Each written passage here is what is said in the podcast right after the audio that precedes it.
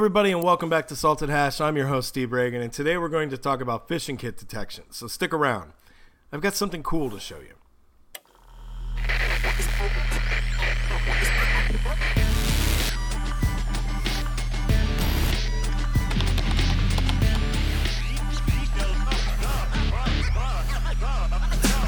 Welcome back. So, before we get into the detection and the, the actual focus of today's video, I want to give you a little bit of background information. Over the last couple of months, I've released a number of videos where I show phishing kits from the perspective of the victim as well as the administrator. In each video, I've stated how important it is for administrators to detect these phishing kits as quickly as possible.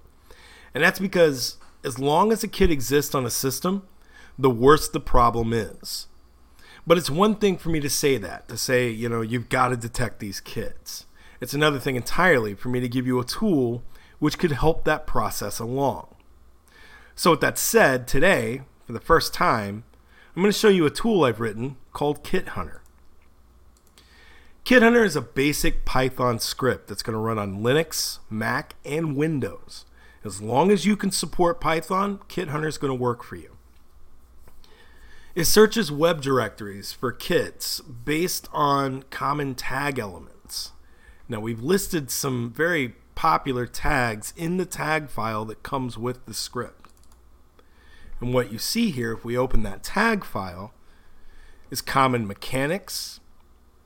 Script authors, they love to tag themselves in all of their work. So, a lot of phishing kits usually have the author's name or special ways to identify and, and send out emails when they go out to themselves. You know, a lot of times they do branding, and you'll see that. And of course, we're also looking for security aspects. Phishing kits try to exist undetected for as long as possible, and they do so by blocking IP ranges and generating fake 403 or 404 pages if you access them directly, but you're not accessing them in the right way a number of security elements, and we're looking for those. So, what we've got here in the lab is a fake website, and we've installed WordPress on it. Inside this WordPress installation are a number of phishing kits, and we need to detect them. So we're going to run Kit Hunter, and it's going to detect all of them. Takes a few seconds, and then that's it. When you open up the log, the actual report, you'll see a number of blocks. Now, each block is grouped by directory and then by file name, and every hit from a tag will generate a block. So let's go down to a, a, a big group down here so you can see the kit in its glory. What we've got is a number of hits in a number of directories. We see all the files that have been hit on, and the tag itself generating this block is GeoPlugin.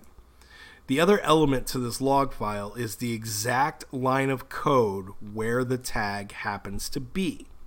And what this does is it gives you at a glance context for the detection. It's one thing to detect a, a phishing kit quickly, it's another thing to add context so you can actually see what you're looking at. That's important. So here, we can look and see that in all of these directories and all of these files, GeoPlugin's being used. But what's it doing? When we stare at the line of code, we can see it's pulling somebody's IP address. When phishing kits are targeting people, one of the things they look at is where you're coming from and where you are currently. And this is how they sort their victims.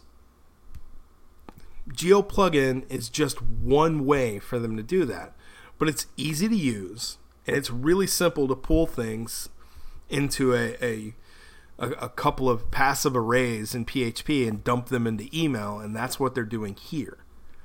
So when you see stuff like this, that's a big giant red flag to investigate. But not only are you being given the warning that hey, there's something in this directory, or hey, there's something in this file, and it's this. Now you can see what it is. So after the scripts ran and you're you're going to to investigate the the sole purpose behind Kit Hunter, the reason I made it is I wanted a way to detect phishing kits quicker on shared web hosting as well as dedicated web hosting. So that could be anywhere within your enterprise or even if you're just running a dedicated server and you you know got permission to run your own Python instances. This video is being recorded about three weeks before the script is live. And as it stands now, this script works exactly as I want it to. It detects kits not only in the test samples that we, we've used, but brand new kits that were never included in testing. It's finding everything, which is exactly what I want. Um, there was one instance of false positives, but we got rid of that and fixed it. Right now, everything it's detecting is spot on, which is good. Now, by the time you see this video, the script itself will be live. You can find it on my GitHub, which is github.com slash steved3. Download it, try it out, let me know what you think. If you have any success stories and it finds something, tell me. Unless you give me permission, I won't write a story about it, but I would like to hear uh, about the successes, the wins you're getting with this script. Also, if you think of a way that it could be improved upon or if you have any suggestions, feel free to reach out to me and let me know. I want this script to be useful for everyone, and the only way that's going to happen is if we can improve it and make it better. As it stands, it works, and if it works, that's great. But I'm by no means a Python expert, so I know there's probably somewhere I can improve things. So please let me know. So, with that said, this has been your first introduction to Kit Hunter. I'm Steve Ragan, and this is Salted Hash. We'll see you next time. Take care now.